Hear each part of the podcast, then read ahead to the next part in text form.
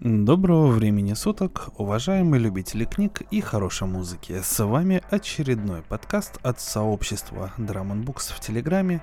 И на микрофоне, как всегда, зачитывает Валентин Мурко. Ну что же, после того, как мы провели довольно-таки успешный и интересный трибют Сергею Донатовичу Довлатову, пришла пора вернуться к нашей любимой американской фантастике. Благо, что там еще на долгие-долгие десятилетия нашей передачи, если она будет выходить, хватит материала для зачитывания. И э, я беру не только тех авторов, которые уже неоднократно публиковались на Drum Books, но и новые для себя и, может быть, и для вас имена. Сегодня речь пойдет про Самуэля Рэй Дилени. У него фамилия по-всякому, по-разному произносится в наших книгах. Ну вот я беру информацию из Википедии, поэтому Самуэль Рэй Дилени. И сегодня я хочу прочитать его рассказ, который, естественно, победил э, в премии а, Хьюга за лучший короткий рассказ. И э, рассказ называется «Время. Точно нитка самоцветов». Вообще Самуэль Рэй Дилейни известен своим э, творчеством, своими романами, э, в которых очень большой упор сделан на познание физики, математики, а также, как бы это ни странно звучало, он очень много писал про насилие и сексуальные отношения. Кстати, из-за этого в начале 90-х у писателя наметился резкий спад среди читательского интереса, потому что последние романы содержали в себе слишком много эротики, интимных сцен, которые он часто описывал из своей собственной жизни. И это все как-то оттолкнуло общественность, которая привыкла э, к классической фантастике э, из-под пера Сэмуэля Дилейни. Ну, в любом случае, я зачитываю рассказ э, 70-го года. И тогда еще, конечно, эти все новшества не коснулись творчества фантаста оно может быть и к лучшему. Он, кстати, жив, он э, до сих пор э, пишет, ему 77 лет, и пожелаем здоровья старику и поблагодарим его за творчество, непосредственно озвучкой одного из его выдающихся рассказов. Итак, Сэмюэль Делейни «Время. Точно нитка самоцветов». Возьмите столетие, наложите оси, абсциссу и ординату – Теперь выделите квадрант. По возможности третий. Поскольку родился я в 50-м, а нынче уже 75-й. В 16 меня выпроводили из сиротского приюта. Протащив через холмы восточного Вермонта, имя, которое мне там прицепили, Харальд Кленси Эверетт, мне простому, ничем не примечательному парню. Немало имен я сменил с тех пор, но не беспокойтесь. Мой почерк всегда узнаваем. Я принял решение. Папаша Майклс меня настолько не взлюбил, что при виде выданного в приюте официального на вид документа тут же определил в работнике. Так вот и получилось, что мы с ним вдвоем управлялись с его молочной фермой, а точнее с 13 тысячами 362 пегими коровами гернзейской породы, которые только и делали, что беспробудно спали в своих нержавеющих гробах. Питательный раствор с наркотиками в виде розовой жидкости – Липкая дрянь, руки потом не отмыть. Они принимали через прозрачные пластиковые провода. Мацион получали с помощью электровибраторов, от которых мускулы тряслись мелкой дрожью. Но просыпаться и не думали. А молочко-то, знай, текло себе в нержавеющие цистерны. Ну да ладно. И как-то днем, когда я, как крестьянин с мотыгой, стоял средь полей и лугов, обессилевший от трех часов каторжного труда и сквозь пелену усталости созерцал организацию Вселенной, во мне созрело решение. А рассуждал я так. Раз на Земле, на Марсе и спутниках все забито народом и всем прочим, то наверняка там найдется что-нибудь получше этих вот, окружающих меня красот. Почему бы не отхватить себе немного? Короче, прихватил я пару папашиных кредитных карточек, один из его вертолетов и бутылку белого джина, собственноручно изготовленного этим старым хрычом, и отправился в путь. Пытался ли кто-нибудь из вас посадить угнанный вертолет на крышу здания Pan American в пьяном-то виде? Тюряга, смуряга и немалое количество увесистых тумаков научили меня жить. Но запомните любезнейшее, Почти 10 лет назад я честно отрабатывал свои три часа на молочной ферме, но с тех пор уже никто не называл меня Харальдом Кленси Эвереттом. Хэнк Кьюлафрой Эклс, рыжеволосый, чуть рассеянный, ростом в 6 футов 2 дюйма, спокойно вышел из камеры хранения космопорта с кучей вещей, ему не принадлежавших, держа в руке небольшой портфельчик, в котором они все и уместились. Шедший рядом с ним коммерсант вещал. «Видно мне смотреть на вас, молодых. Возвращайтесь-ка в Белону. Мой вам совет. Все ваши неудачи с блондиночкой, о которой вы мне рассказывали, не стоят того, чтобы скакать с планеты на планету и быть таким мрачным. А уж бросать работу и подавно. Хэнк останавливается и нерешительно улыбается. Ну, безусловно, я понимаю, что у вас могут быть нужды и желания, которых нам, старикам, не понять, но вы должны сознавать свою ответственность перед... Тут он замечает, что Хэнк остановился у двери с надписью «Мужчина». О, ну, э... Он широко улыбается. Рад был познакомиться, Хэнк. Это замечательно встретить человека, с которым можно приятно поболтать во время таких чертовски долгих перелетов. Всего хорошего. Та же дверь открывается через 10 минут, и выходит Хармони Кей Эвентайт ростом ровно в 6 футов. Один из фальшивых каблуков треснул, а вот и пришлось сунуть оба под кучу бумажных полотенец. Шатен. Даже мой парикмахер точно не знает, какого цвета мои настоящие волосы. Ах, какой щеголеватый, да как в ногу со временем, разодетый до такой степени безвкусно, что... Ах, какой тонкий вкус. Одним словом, такой человек, с которым не заговорил бы ни один коммерсант. Сел в рейсовый вертолет, курсирующий от порта до здания Pan American. Ага, на самом деле, пьяный. Вышел из центрального вокзала и потопал по 42-й в сторону 8-й авеню, сжимая в руке маленький портфельчик – разбухший от обилия вещей, мне не принадлежавших. Высеченный из света вечер. Пересек пластиплексовую мостовую Великого Белого Пути, то есть Бродвея. Как мне кажется, от всех этих ламп дневного света люди выглядят неестественно.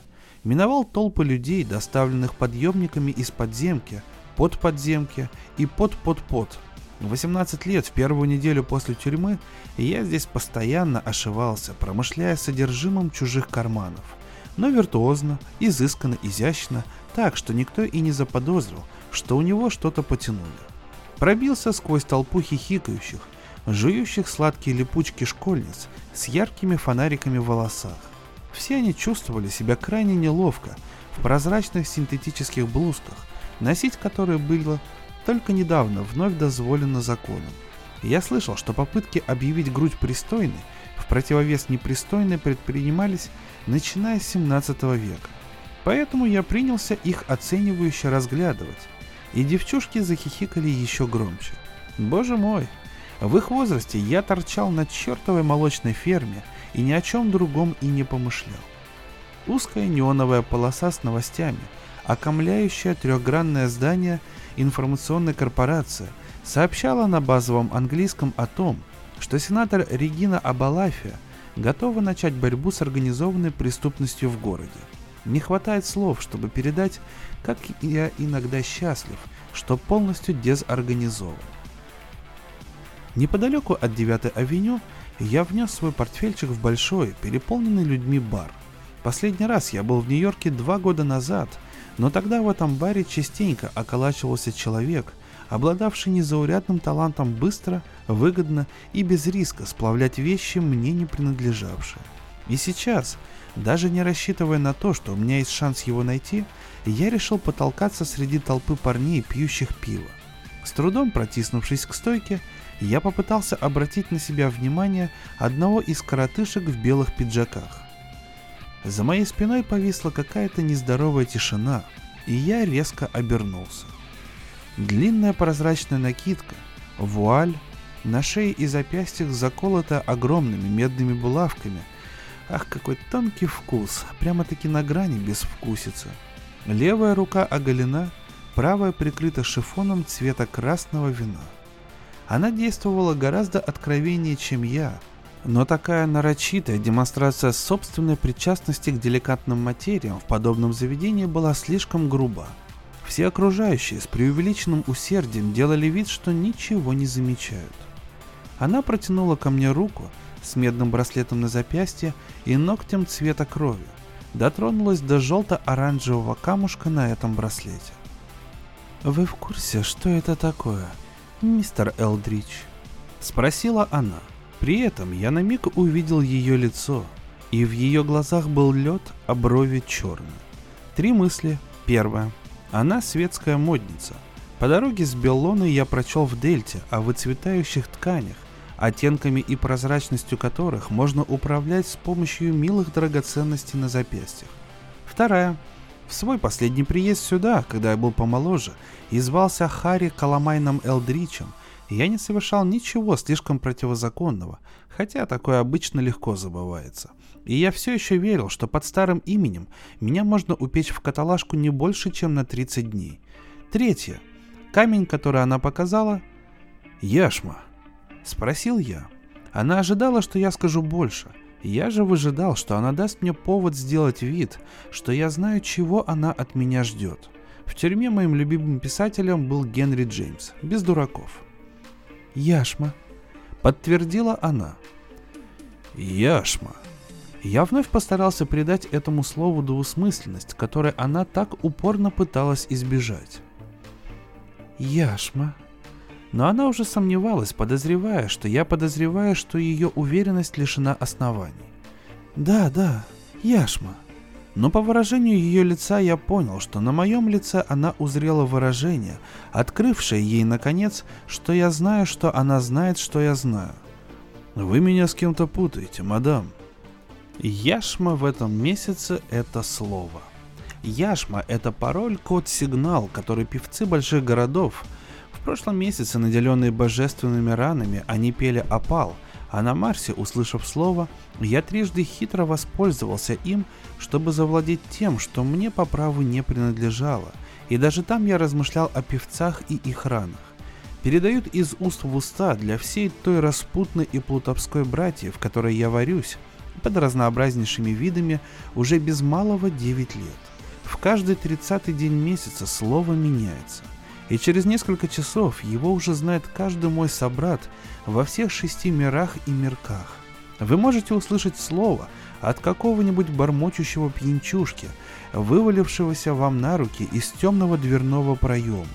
Его могут шепнуть вам на ухо в безлюдном переулке, или вот оно нацарапано на клочке бумаги, который сует вам в руку замызганный бродяга, тут же поспешно скрывшийся в толпе. В этом месяце слово «яшма».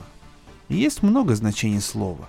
Например, «помогите» или «мне нужна помощь», или «я могу вам помочь», или «за вами следят», или «сейчас никто не следит, действуйте». Точность синтаксиса.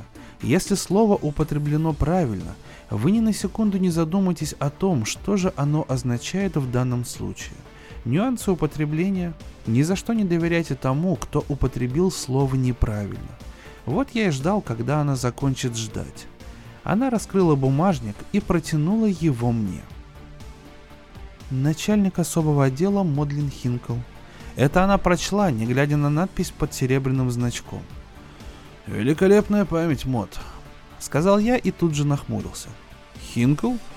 «Я», Видите ли, Мод, я просто уверен, что вы не поверите. Вы похожи на человека, который не переносит собственных ошибок, но зовут меня Эвентайт, не Элридж, Хармони Кей Эвентайт. Правда, нам всем повезло, что сегодня вечером меняется слово. Слово, передаваемое таким способом, не такой уж секрет для копов. Но мне доводилось встречать полицейских, для которых и через неделю после дня замены оно оставалось тайной. Ну ладно, Хармони, я хочу с вами поговорить». Я удивленно приподнял бровь. В ответ она нахмурилась и сказала. «Послушайте, называйте себя хоть Хенриеттой, я не против, но выслушайте меня». «А о чем вы хотите поговорить?» «О преступности, мистер...» «Эвендайт, я собираюсь обращаться к вам по имени Мод, так что вы можете смело называть меня Хармони. Это мое настоящее имя». Мод улыбнулась. Молодой ее было назвать трудно — Кажется, она была даже постарше коммерсанта. Но косметикой эта женщина пользовалась куда лучше, чем он. Конечно. О преступности я, может, знаю больше, чем вы. Я даже не удивлюсь, если вы вообще ничего не слышали об отделе полицейского управления, в котором я работаю. Вам что-то говорит название «Особый отдел»? Да, вы правы.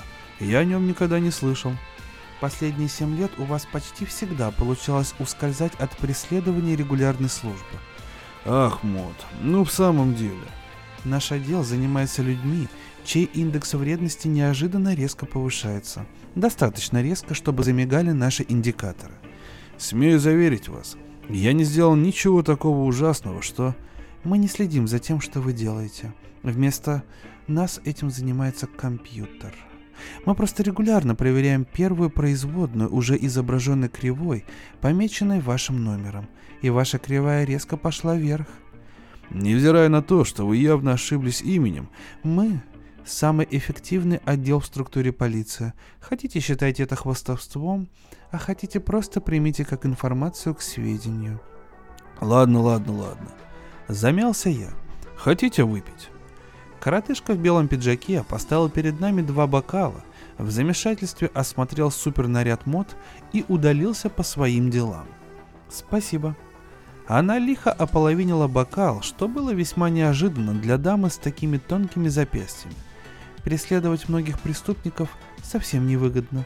Возьмем, к примеру, ваших преуспевающих вымогателей-ракетиров.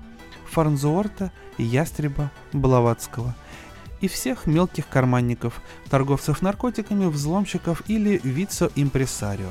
И те, и другие, как на высшей ступени, так и на низшей, имеют относительно стабильные доходы и социального равновесия не нарушают. И теми, и другими занимается регулярная служба, которая считает себя непревзойденной. И мы их в этом не собираемся разуверять. Но, скажем, вот мелкий делец начинает превращаться в преуспевающего торговца. Средненький, вице-импресарио выходит на уровень законченного афериста. Отсюда и берут свое начало проблемы с неприятными в социальном смысле последствиями. Тут-то и вмешивается особый отдел. Мы разработали и используем несколько эффективнейших технических приемов. Неужели вы мне о них расскажете? Безусловно. От этого они только выиграют, станут еще эффективнее. Ну, представьте, что у нас есть банка голографической информации. Что, по-вашему, произойдет, если разрезать пластину с голограммой пополам? Объемное изображение будет разрезано пополам? Она отрицательно покачала головой.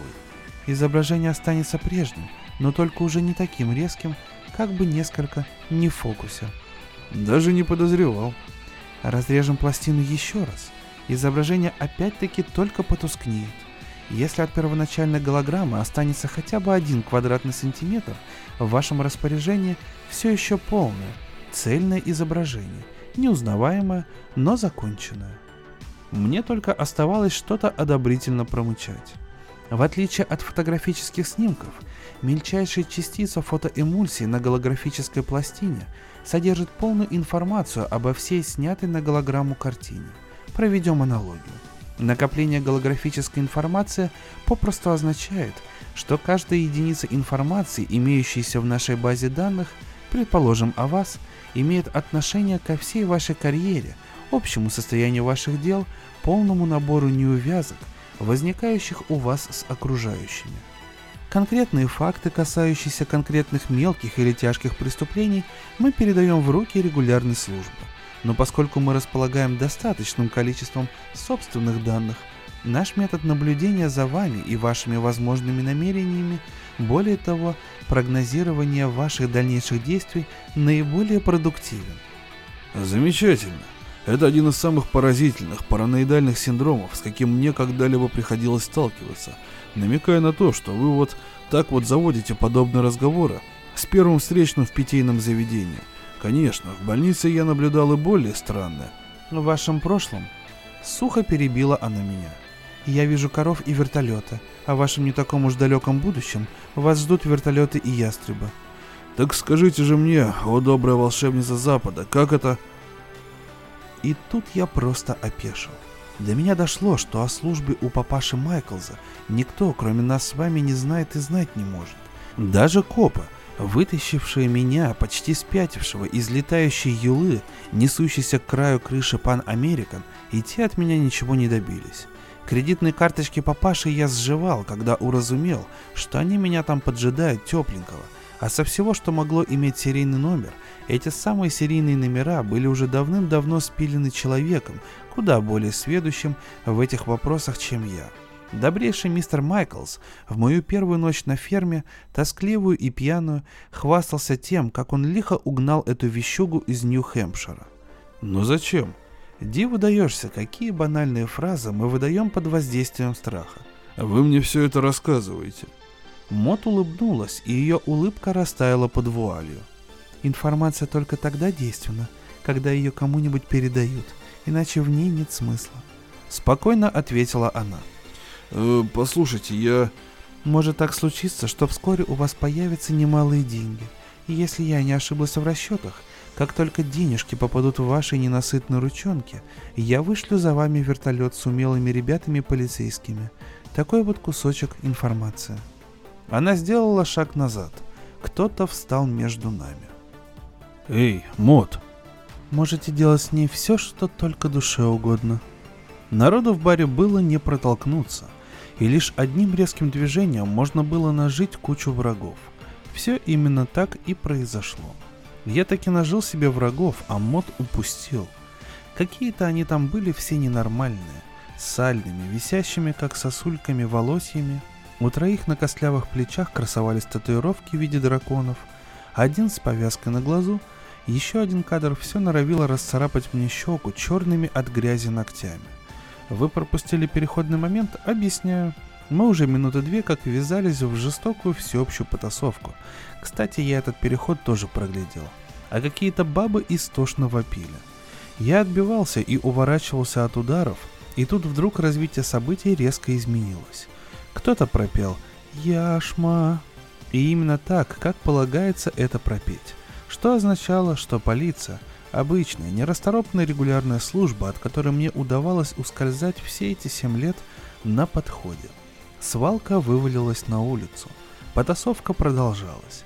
Я пролез между двумя ожесточенно колотящими друг друга чумазыми бродягами, но из кучи малы таки выбрался. Отделавшись царапинами, не страшнее тех, что можно получить во время бритья. Массовое побоище разбилось на отдельные стычки. Выбравшись из одной, я понял, что наткнулся на другую. Кучка людей – столпилась возле кого-то, кто очевидно влип серьезно.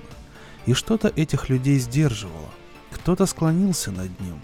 В луже крови ничком лежал маленький человек, которого я не видел два года. Да, тот, что в свое время умел так выгодно избавляться от вещей, мне не принадлежавших. Прижимая к себе небезызвестный вам портфель, чтобы никого не задеть, я проскочил между огнем и полымем – Увидев первого обыкновенного полицейского, я старательно изобразил из себя прохожего, минуту назад подошедшего узнать, в чем там дело. Сработало.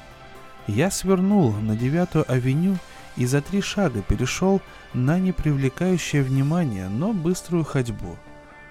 «Эй, подожди! Да подожди же!» Я узнал голос. Даже спустя два года такой голос трудно не узнать, но не остановился. Подожди, подожди, это же я, Ястреб. И я остановился. Его имя еще не упоминалось в этой истории. Мод имела в виду того ястреба, афериста, мультимиллионера, который занимался своими махинациями в той части Марса, где я еще не бывал. А он, ох уж как крепко держит в своих когтях все преступные делишки в системе, то есть совсем другого человека. Я отступил на три шага. Мальчишеский смех. «О, дружище, видок у тебя как будто только что тебе пришлось поучаствовать вовсе не в том мероприятии, в котором бы хотелось». «Ястреб?» Спросил я Ти. Он был еще в том возрасте, когда за два года можно еще на дюйм другой подрасти. «Ты все еще здесь бываешь?» «Иногда». Это был изумительный малыш. «Послушай, Ястреб, мне надо отсюда рвать когти». «Сматывайся. А можно я с тобой?» Как тут не усмехнуться? А, ага. Просто смешно, когда он задает подобные вопросы. Пойдем. Пройдя полквартала, при свете уличного фонаря, я разглядел, что волосы у него все того же тусклого, как сосновая лучина цвета. Его запросто можно было принять за потасканного бродягу. Замызганная черная хлопчатобумажная куртка на голое тело, потертые черные джинсы. Это было видно даже в темноте. Ходил ястреб босиком, даже при свете фонарей не составляет труда понять, что за человек может целыми днями разгуливать босиком по Нью-Йорку. На углу он улыбнулся мне и запахнул куртку, прикрыв грудь и живот, обезображенные шрамами. Глаза у него ярко-зеленые. Вы уже узнали, кто это? Если нет, мало ли какие перебои бывают в распространении информации по мирам и меркам, то скажу, что по берегу Гудзона рядом со мной шел ястреб, певец. Давно вернулся? Всего несколько часов назад. Что-нибудь привез? А тебя действительно это интересует? Он сунул руки в карманы и пристально на меня посмотрел. Конечно. Я бы не спрашивал. Я вздохнул как взрослый, которого вывело из себя собственное чадо. Хорошо. Мы прошли целый квартал портового района. Все вокруг казалось вымершим. Присядем. Я сел, повернувшись к ястребу лицом, и большим пальцем провел по краю портфеля. Ястреб поежился и склонился над приоткрытым портфелем. «Ух ты!» Он вопросительно прищурил свои зеленые глаза. «Можно потрогать?» Я пожал плечами. «Пожалуйста». Он запустил в них костлявые, с обгрызенными ногтями пальцы и извлек из портфеля две. Потом положил обратно и достал еще три. «Вот это да! Сколько все это стоит?» Раз в десять больше, чем я надеюсь получить. Мне нужно просто побыстрее от них избавиться. Он опустил глаза и поболтал ногой. В любую секунду их можно выбросить в реку. Не прикидывайся дураком. Я пытался найти человека, который раньше постоянно ошивался в том баре. Это был на редкость расторопный тип. Оставляя за собой пенистую волну, по Гудзону неслось судно на подводных крыльях. На палубе его уместилось десяток вертолетов. Скорее всего, их везли на аэродром береговой охраны, что неподалеку от Верасана. Страх, навеянный мод, заставил меня еще некоторое время переводить взгляд с мальчишки на транспортное судно и обратно. Но вот уже судно с гудением скрылось в непроглядной тьме. «Но сегодня моего человека слегка порезали», — продолжил я. Ястреб деловито сунул руки в карманы и уселся поудобнее. И это усложняет дело. Я, конечно, и не рассчитывал, что он заберет все сразу, но, по крайней мере, он мог бы вывести меня на людей, которым бы это было под силу. «Сегодня я буду на приеме». Он умолк, обгрызая остатки ногтя на мизинце. «Где ты наверняка сможешь их продать. На вершине башни. Алексис Спинал устраивает большой прием – в честь Регины Абалафи. На вершине башни? Да, давненько я не общался с ястребом. Адская кухня в 10, вершина башни в полночь. Я буду там из-за Эдна Сайлем. Эдна Сайлем, старейшая певица Нью-Йорка. Имя сенатора Абалафии в тот вечер уже мелькало надо мной световой полосой, и кроме того в памяти всплыло имя Алексиса Спинала, в одном из бесчисленных журналов, прочитанных мною от корки до корки в дороге с Марса, оно было связано с чертовски крупной суммой денег. Ну что ж, я с удовольствием повидаю Эдну еще разок, хотя она меня, наверное, не вспомнит. Еще в самом начале знакомства с Ястребом я понял, что Спинал и люди его круга ведут некую игру. При этом победителем из игры выходит тот, кому удается собрать под одной крышей как можно больше городских певцов. В Нью-Йорке всего пять певцов. Он на втором месте с Лаксом, что на Япитусе. А на первом месте по количеству певцов – Токио. Там их семеро. Прием с двумя певцами. Скорее с четырьмя, если там буду и я. На бал в честь вступления мэра в должность приглашено четверо. Я удивленно приподнял бровь. Эдна должна сообщить мне слово. Сегодня ночью оно меняется. Ладно. Не знаю, что там у тебя на уме, но я готов. Я захлопнул портфель. Мы побрели обратно в сторону Таймс-сквер. Когда мы дошли до 8 авеню и первого пластиплекса, ястреб остановился. «Одну минуту», — сказал он и застегнул куртку на все пуговицы. «Теперь порядок». Пожалуй, лучшего прикрытия, чем прогулка с певцом по улицам Нью-Йорка. А еще два года назад я неоднократно задавался вопросом, не безумие ли это для человека моей профессии. Для человека моей профессии не найти. Попытайтесь вспомнить, когда вы в последний раз видели, как сворачивает за угол 57-й улицы ваш любимый актер объемного кино. Только честно. Узнали бы вы потом серую, неприметную личность в твидовой куртке, плетущуюся на полшага позади знаменитости. На Таймс-сквер ястреба узнавал каждый второй. При его молодости, траурном наряде, босых ногах с черными ступнями и блеклыми волосами, он был, вне всяких сомнений, самым колоритным из певцов. Улыбки, подмигивания, а многие просто тыкали пальцами и таращили глаза – не можешь ли ты сказать поточнее, кто именно из приглашенных туда в состоянии избавить меня от этого хлама? Понимаешь, Алекси страшно гордится, когда его принимают за авантюриста. Наверное, авантюристы поражают его воображение. Да и вообще, он в состоянии дать тебе гораздо больше, чем ты сможешь получить, торгуя ими в розницу на улице. Ты обратишь его внимание на то, что они крадены? Не исключено что при таком замечании он заинтересуется еще больше. Что ж, так и будет, дружище. Мы спустились в подпол. Служащий в разменной будке собрался было не глядя взять у ястреба монету, но, подняв голову, замер. Обалдело улыбаясь, он пробормотал что-то нечленораздельное и жестом разрешил нам войти. «О, благодарю вас!» произнес ястреб с таким неподдельным изумлением, как будто подобное происходит с ним впервые. Два года назад он высказал мне одну мудрую мысль. «Как только я начну выглядеть соответственно своим запросам, все это тут же закончится». Я до сих пор не устаю удивляться тому, как он пользуется своей славой. Познакомившись с Эдной Сайлем, я тут же поделился с ней своими соображениями по этому поводу, и она также простодушно ответила. «Но ведь на то мы и избранные». В ярко освещенном вагоне мы уселись на длинное сиденье. Ястреб сложил руку на коленях и закинул ногу на ногу. Толпа пестро разодетых бездельников шумела и тыкала в сторону певца пальцами, стараясь, чтобы он этого не заметил. Ястреб вообще на них не смотрел, а я старался, чтобы никто не заметил, что я смотрю. Что-то темное промелькнуло в окне.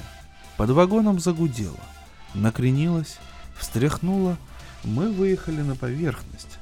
Город примерял свои усыпанные блестками наряды и выбрасывал их за деревья форт Трайона. Внезапно в окне напротив что-то засверкало. Понеслись вихрем балки станции. Мы вышли на платформу. Моросил дождь. Вывеска гласила «Станция 12 башен». Знал бы, что буду не один, велел бы Алекса прислать за нами машину. Я ведь не обещал ему, что точно приду. А все-таки удобно ли мне там появляться? Разве ты там не бывал до этого вместе со мной? Да, как-то раз было дело. И все же, как по-твоему?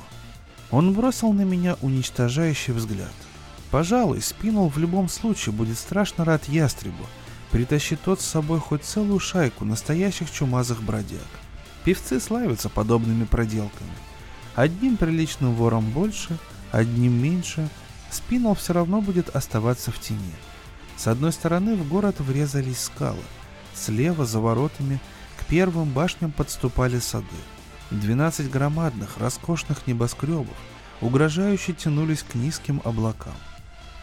«Ястреб, певец», — представился ястреб в микрофон на воротах.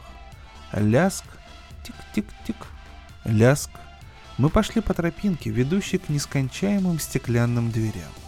Компания мужчин и женщин в вечерних туалетах выходила нам навстречу. Они завидели нас издали, три ряда дверей не помеха, и я заметил, с каким презрением они разглядывают непонятно как пробравшегося сюда беспризорника. На минуту мне показалось, что я вижу среди них мод в ее узком платье из выцветшей ткани, однако она отвернулась. Под вуалью ее лицо было цвета жареного кофе.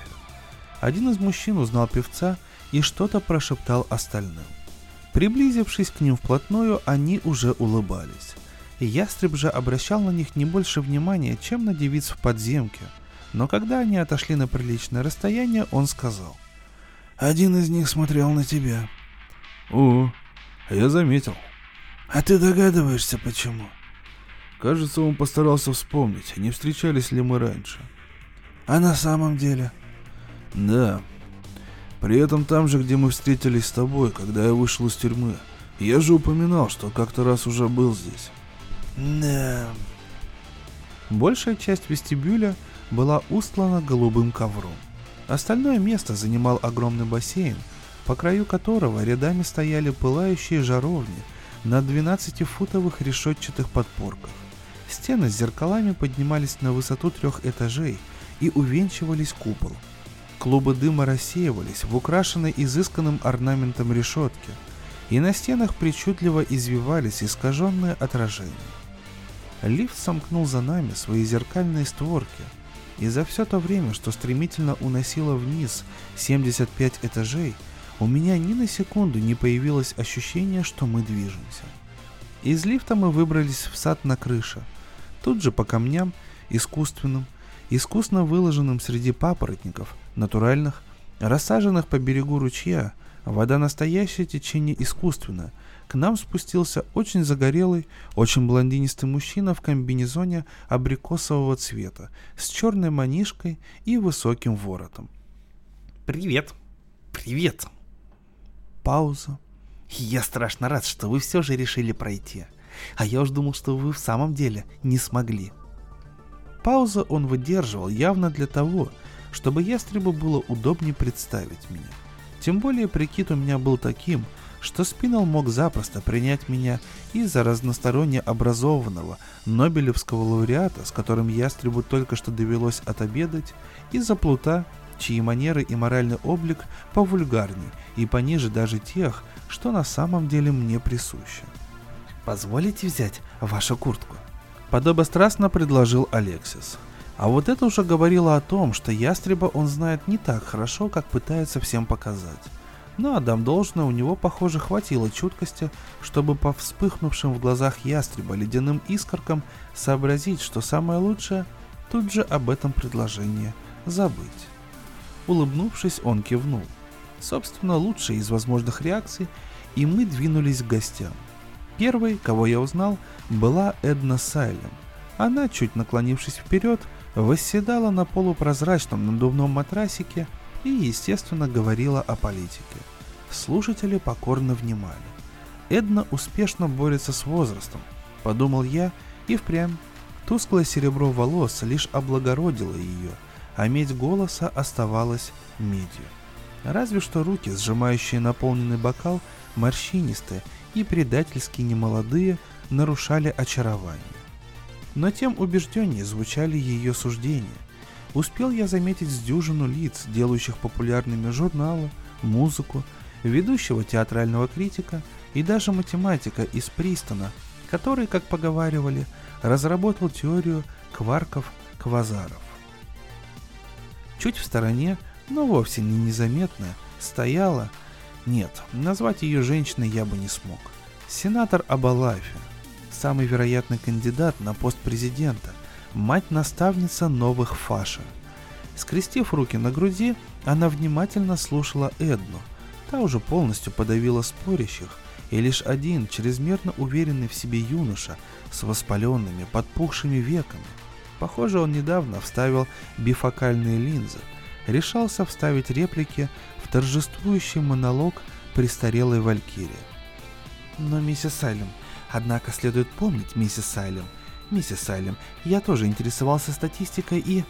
Впрочем, сбить Эдну с пути ему было явно не под силам. Вы обязаны признать. Рокот меди в ее голосе становился все явственней, и тишина вокруг сгущалась, подобно тишине моря между двумя шквалами. Что абсолютное знание обесмысливает статистику. Теория вероятности по сути лишь математическое выражение вашего невежества, а никак не нашего сомнительного знания. Пока я пытался сопоставить услышанный парадокс лекции, прочитанный мне мод, Эдна подняла голову. «О, ястреб!» Гости обернулись. «Как я рада! Льюис, Энн!» Те, кого она позвала, подошли поближе. Еще молодые, стройные. Он смуглый, она светленькая, очень гармонирующие друг с другом. Не похожие, но и похожие. Как это бывает после пяти-семи лет счастливого брака. Лица их заставляли вспомнить забытое. Прозрачные реки и непроглядный лес, и ясную зарю тихого утра. Впрочем, разве не такими мы представляем певцов? Они были мужем и женой, и в певцы их обоих произвели семь лет назад, накануне свадьбы. «Он все-таки с нами». Эдна встала, вскинула руки и прогремела фанфарным раскатом. «Ястреб, тут люди спорят о вещах, в которых совсем не смыслят. Но ты-то на моей стороне». «Миссис Салим, я вовсе не хотел...» Голос из публики. И тут руки ее картинно опали. Пальцы разжались, глаза расширились. «Вы?» «Я?»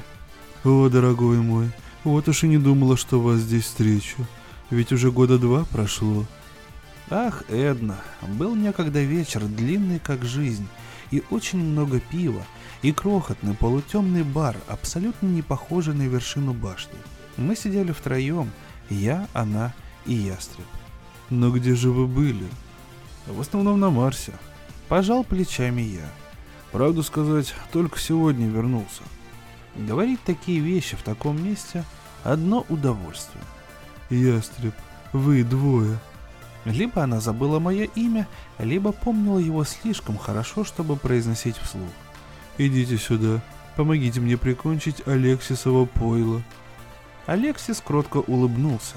Он уразумел, что я птичка высокого полета, и он явно старался понять, насколько высоко следует задирать голову. Поравнявшись с Льюисом и Энн, ястреб одарил двух певцов лучезарнейшей из своих улыбок. Ответные улыбки были едва заметны. Льюис кивнул, Энн хотела коснуться его руки, но жест замер в воздухе. Алексис уже наполнял для нас большие бокалы с измельченным льдом на дне, когда за следующей порцией подошел давишний юноша с воспаленными веками. «И все же, миссис Сайлем, кто же, по-вашему, должен бороться с политическими злоупотреблениями?»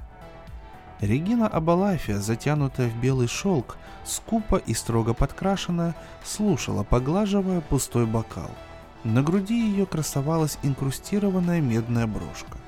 Мало кого озадачивало, что ее, привыкшую быть в центре внимания, бесцеремонно оттеснили на второй план.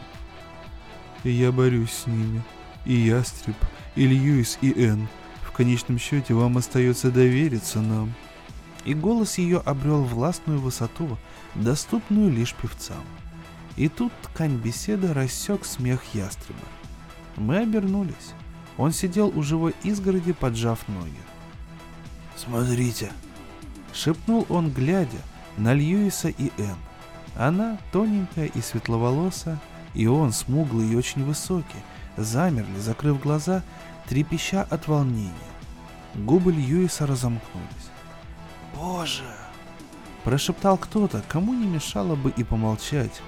«Они же собираются...» И я смотрел на ястреба, ведь очень редко выдается возможность видеть слушающего певца. Он замер в немыслимой позе абсолютного внимания. Вены на шее набухли, ворот рубахи разошелся, приоткрыв края двух шрамов. Быть может, я был единственным, кто это заметил. А Эдна уже оставила бокал, заранее горделиво улыбалась. И Алексис, хлопочущий у бара автомата, гордости аристократических домов, встрепенулся и, махнув рукой, вырубил ток. Урчание оборвалось, сделав тишину абсолютной, и лишь порыв ветерка, искусственного или настоящего трудно сказать, прошелестел по ветвям последним, робким и почти неуловимым шепотком. И возник голос, а за ним вместе с ним второй. Льюис. Льюис и Энн. Энн. И снова дуэт. Началась песня. Певцы — это те, кому дано познать суть вещей и, познав, поведать о ней незрячим, даже тем, кто слишком горд, чтобы слушать. Умение понять и рассказать – вот в сущности и все, что делает простого смертного певцом. Объяснить точнее, увы, не могу, и никто не сможет, в этом я уверен. Давным-давно в Рио 86-летний Эль Пасада увидел, как рушится квартал небоскребов, прибежал на Авенида дель Соль и принялся импровизировать стихами, что не так уж и трудно на богатом рифмами португальском. Слезы ручьями текли по запыленным щекам, а голос совершенно не гармонировал с пальмами, зеленеющими на залитой солнцем улице. Несколько сот человек остановились послушать, потом еще сотни, и еще одна. Потом они рассказали то, о чем услышали, еще нескольким сотням. Три часа спустя все эти сотни явились на место катастрофы с одеялами, едой, деньгами, лопатками и, что самое удивительное, с готовностью и способностью объединиться. Ни один объемный репортаж о катастрофе не оказывал подобного воздействия. Исторически Эль Пасада принято считать первым певцом. Второй была Мириамни из укрытого куполом города Лакс. 30 лет она ходила по металлическим мостовым, воспевая красоту колец Сатурна. Колонисты не могли смотреть на них невооруженным глазом из-за распространяемых ими ультрафиолетовых лучей. Но Мириамни с ее необычными катарактами шла на заре дня на окраину города, видела и возвращалась, чтобы спеть об увиденном. Все это не имело бы ровно никакого значения, если бы в те дни, когда она почему-либо не пела, не падал курс акций на фондовой бирже Лакса и не росло число преступлений, связанных с насилием. Объяснить это никто не мог, оставалось лишь провозгласить ее певицей. Но почему появились певцы? По мнению некоторых, такова была стихийная реакция на средства массовой информации, подчинившие себе нашу жизнь. Распространяя информацию по всем мирам, голограмма видения, радио и аудио одновременно отчуждают человека от личного опыта. Сколько бедняк ныне ходят на стадионы и митинги с приемничками в ушах, помогающими им убедиться в реальности того, что они видят. Первые певцы были признаны и провозглашены таковыми окружающими их людьми. Затем наступил период, когда любой желающий мог объявить себя певцом, и люди либо признавали их, либо глумились и предавали забвению. Однако к тому времени, как меня бросили на крыльцо дома, где я был не нужен, в большинстве городов уже установили неофициальную квоту. Если появлялась вакансия того, кто ее должен заполнить, выбирают остальные певцы. Конечно, необходимо поэтическое и сценическое дарование, но главное – та искра Божья, что высекается при ударе молота гения, а на ковальню слава, куда тотчас же попадает певец. Что до ястреба, то еще в 15 лет он прославился необычайно талантливой книгой стихов. Он выступал с ними в университетах, однако широкой известности добился не сразу, и поэтому, когда мы случайно встретились в Центральном парке, был крайне удивлен тем, что я вообще о нем не слышал. Я как раз провел 30 славных деньков в качестве гостя города, а в библиотеке гробницы попадаются просто поразительные вещи. Это было через несколько недель после его 16-летия. До официального объявления его певцом оставалось еще 4 дня, но ему уже сообщили о предстоящем. До рассвета мы сидели на берегу озера, рассуждая о свалившейся на его плечи ответственности. Спустя два года он все еще остается самым молодым певцом в шести мирах.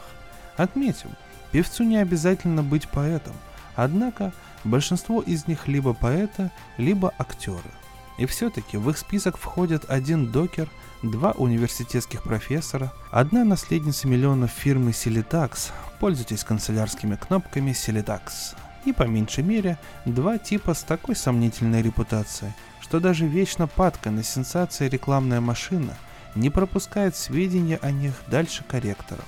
Но независимо от своего происхождения, эти столь разные, восхитительно живые мифы пели о любви и смерти, о смене времен года и крахе иллюзий, о правительствах и дворцовой страже. Они пели перед миллионоголовыми толпами и перед небольшими компаниями людей, и для одинокого работяги, бредущего домой с городской верфи, и в глухих закоулках, в уютных вагонах пригородных поездов, в роскошных садах на вершинах 12 башен, на аристократическом званом вечере у Алексиса Спинова. Но с тех пор, как возник институт, воспроизводить песни певцов при помощи технических средств, включая публикацию текстов, строжайше запрещено. А закон я чту, как чтят закон только люди моей профессии. И поэтому вместо песни Льюиса и Энн предлагаю вам данное, пусть и бессмысленное разъяснение. Песня оборвалась внезапно, и певцы открыли глаза. На лицах их отразилось то ли замешательство, то ли презрение. Ястреб еще не очнулся. На губах его сияла слабая, удивительно беззащитная улыбка восторга. Глаза Эдны сверкали. Я же... Нельзя судить, не видя себя со стороны. Но было ощущение опустошенности, покоя и нежной печали. Льюис и Энн пели неподражаемо. Алексис очнулся быстрее других. Заботливо оглядев гостей, он снова включил бар, и тот, рыча, обрушился на гроздья льда. Слушатели приходили в себя, но аплодисментов не было. Лишь восторженные возгласы шепотом и приглушенно тихий обмен впечатлениями. Регина Абалафия негромко заговорила с Алексисом. И я попытался прислушаться, но мой бокал уже был готов. «Да, благодарю». Перехватив портфель, я с улыбкой взял напиток. Когда сенатор Абалафия отошла от певцов, они взялись за руки, по-прежнему глядя друг другу в глаза. Потом они присели. Какое-то время я стоял один в кольце деревьев и слушал музыку. Туши де Ласуса в трех канонах, аранжированный, запрограммирован для аудиосистем. Вспомнилось. В последнем номере какого-то литературного еженедельника отмечалось, что это единственный способ избавиться от необходимости освоения тактовых перепадов, навязанных современной музыке пятью веками ритма. Еще с неделю это будет модным развлечением на вечеринках. «Простите?» Обернувшись, я увидел Алексиса – Руки его откровенно дрожали, словно скучая по бокалу. Он был чем-то взволнован. Но если верить нашему юному другу, у вас есть то, что могло бы меня заинтересовать. Я уже было приподнял портфель, но Алексис меня остановил. Богатый выскочка. Не надо, не надо, пока ни к чему. Даже лучше и вовсе не видеть. Я хочу вам кое-что предложить. Разумеется, меня интересуют вещи, которые у вас имеются, если только они в самом деле такие, как их описал Ястреб. Но сегодня у меня в гостях человек, который может проявить еще большее любопытство. Это звучало странно. Понимаю, звучит это странно, согласился Алексис. Но я подумал, что вас может заинтересовать его цена – я всего лишь чудаковатый коллекционер, и деньги, которые я мог бы предложить, соответствуют тому, для чего я их стал бы использовать, то есть предмету бесед с такими же чудаками ввиду м- м- характера покупки. Мне пришлось бы резко ограничить круг своих собеседников. Я кивнул. А вот мой гость нашел бы им куда более достойное применение. Нельзя ли узнать, кто этот гость? Право же. И ястреб уже указал мне на непростительную нескромность расспросов. Меня интересовали вы, но я понимаю, что... Впрочем, в равной мере нескромно судачить о любом из гостей. Он усмехнулся. Но несмотря на это, нескромность вовсе не худший компонент горючего, разгоняющего общественный механизм, мистер Харви Кадоулитер Эриксон. Он снова улыбнулся, теперь с видом заговорщика или сообщника. Я никогда не был Харви, Кадуолитер Эриксоном. С другой стороны, ястреб никогда не был несмышленным. А прикинув, я вспомнил о вольфрамовых магнатах Кадуолитер Эриксонах из Тайтиса на Тритоне. Ястреб был не просто умницей. Пресса писала о том, что он великолепен, и это чистая правда. Полагаю, в качестве второй нескромности вы все же назовете мне имя таинственного гостя. Ну что ж, Хмыкнул Алекс с улыбкой добравшегося до канарейки кота. И ястреб согласен, что тот ястреб вполне мог бы проявить любопытство к... Он показал на портфель. И он его действительно проявил. Я нахмурился. И в голове промелькнуло множество мыслишек, которые я в свое время еще сформулирую. «Тот ястреб?» Алекс кивнул. Не думаю, что мой взгляд был так уж грозен. Будьте добры, пришлите сюда на минутку нашего юного друга. С удовольствием. Алексис, отвесив церемонный поклон, удалился. Минуту спустя по камням меж деревьев поднялся ухмыляющийся ястреб. Увидев, что я вовсе не улыбаюсь, он остановился. «М-м-м...» Начал я. Он поднял голову. И я покусал губу. «Ястреб, тебе известна такая штука под названием «Особый отдел полиции»?» «Ну?» «Так вот, они вдруг заинтересовались мной». «Вот это да!» Воскликнул он с искренним удивлением. «Выходит, они и впрямь неплохо работают». «М-м-м...» «Слушай, как тебе это понравится? Сегодня здесь в гостях мой тезка. Ну, дела». «Алексис своего не упустит. А ты случаем не знаешь, зачем он здесь?» «Кажется, хочет заключить сделку с Абалафией. Завтра начинается ее расследование». «А, я еще раз прокрутил в голове некоторые из промелькнувших ранее мыслей. «Ты знаешь Мод Хинкл?» Его озадаченный вид был убедительней всякого. «Нет». Она выдает себя за представителя высшего звена упомянутой тайной организации. «Вот как?» Сегодняшнюю беседу она завершила проповедью о ястребах и о вертолетах. Последовавшую за этим встречу с тобой я принял за случайное совпадение, но теперь я начинаю понимать, что сегодняшний вечер подтверждает ее намеки на некое множество. Я покачал головой.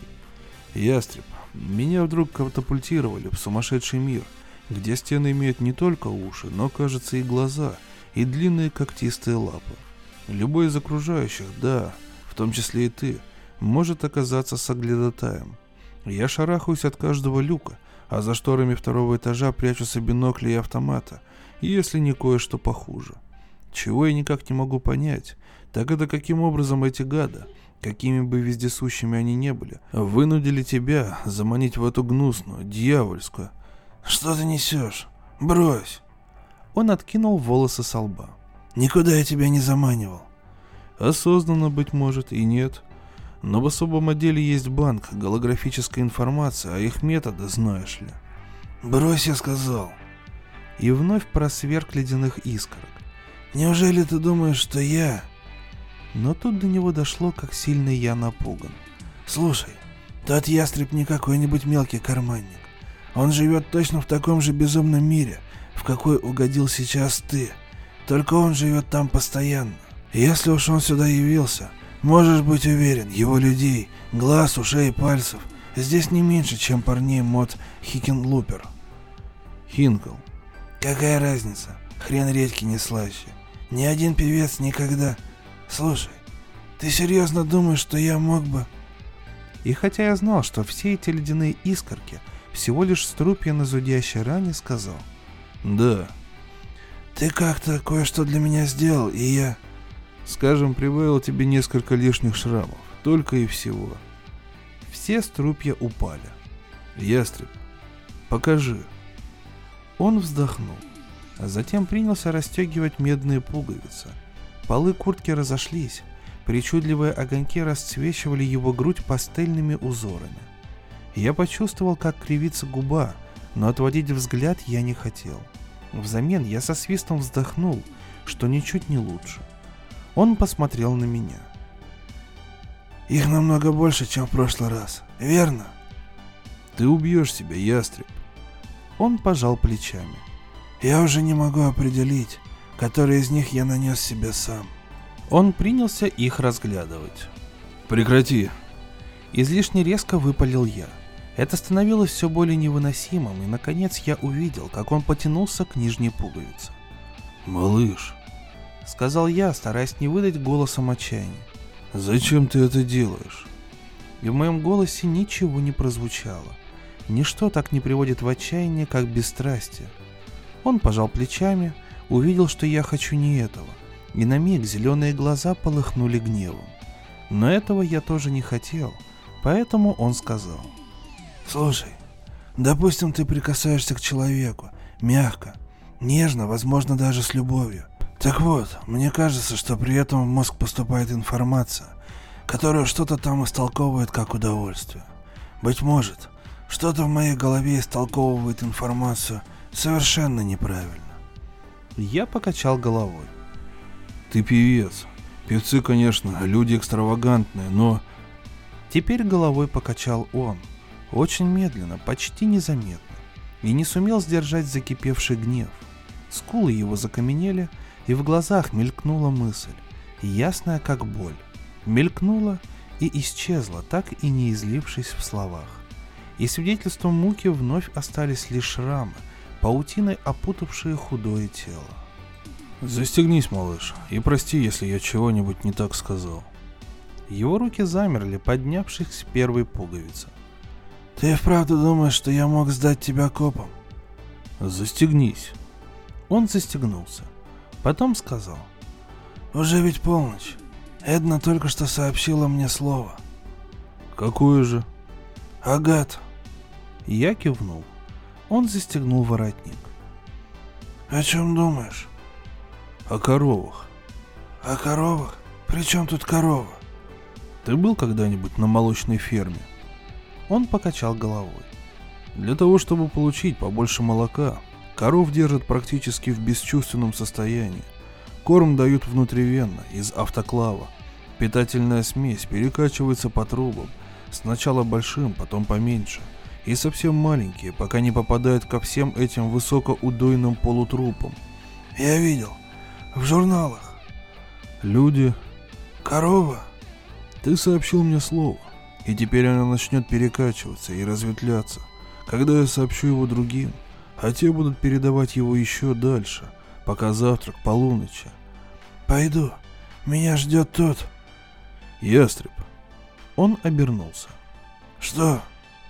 Ты считаешь, нет резона опасаться удара со стороны таинственных сил, более умелых и жестоких, чем мы с тобой? Ладно, будь по-твоему. Но ты еще не был свидетелем такого умопомрачительного исчезновения человека, какое я намерен устроить, как только избавлюсь от этого хлама. Лоб ястреба пересекли тоненькие морщинки. Ты уверен, что раньше я ничего подобного не видел? По правде говоря, совсем не уверен. Я уже улыбался. Ага, произнес ястреб и издал звук, который был очень похож на смех, но смехом не был. Пойду приведу того ястреба. Он скрылся среди деревьев. Я бросил взгляд вверх, на обрывки лунного света в листве, и посмотрел вниз, на свой портфель. Аккуратно обходя камни, ко мне поднимался тот ястреб. На нем был серый вечерний костюм и серый свитер с высоким воротом. Голова над мясистым лицом была чисто выбрита. «Мистер Кадаулитер Эриксон», он протянул руку. Я пожал ее. Острые костяшки, обтянутые рыхлой кожей. А ваше имя, мистер... Арти. Арти Ястреб. Я старался не подать виду, что наскоро оцениваю его серый наряд. Он усмехнулся. Арти Ястреб, ну вот именно. Я взял себе это имя, когда был моложе нашего, оставшегося внизу друга. По словам Алексиса, у вас есть, эм, кое-какие вещи, так сказать, не совсем ваши, которые вам не принадлежат. Я кивнул. Покажите мне их. А вам сказали, что... Он оборвал меня. Ну же, дайте взглянуть. С любезной улыбкой клерка он протянул руку. Я провел большим пальцем по застежке высокого давления. Щелчок. «Вы не скажете?» — спросил я, глядя, разглядывая то, чем я обладал. Как улаживаются дела с особым отделом? Кажется, они мной заинтересовались. Он поднял голову. Удивления постепенно сменились спокойным бесстрастием. Ну что вы, мистер Кадоулитер Эриксон. Кажется, он решил отбросить всякие церемонии. Надо иметь стабильный доход. Это единственное, что вы можете сделать. Если вы дадите за них настоящую цену, это будет не так-то просто. Могу себе представить. Конечно, я мог бы дать вам меньше денег. Еще щелчок. Или же, исключая такую возможность, вы могли бы пошевелить мозгами и попытаться их провести. Должно быть, вам их надувать удавалось не единожды. Верю, что сейчас у вас все идет гладко, но чтобы так преуспеть, вам наверняка понадобилось время. Арти Ястреб кивнул, явно не без хитринки.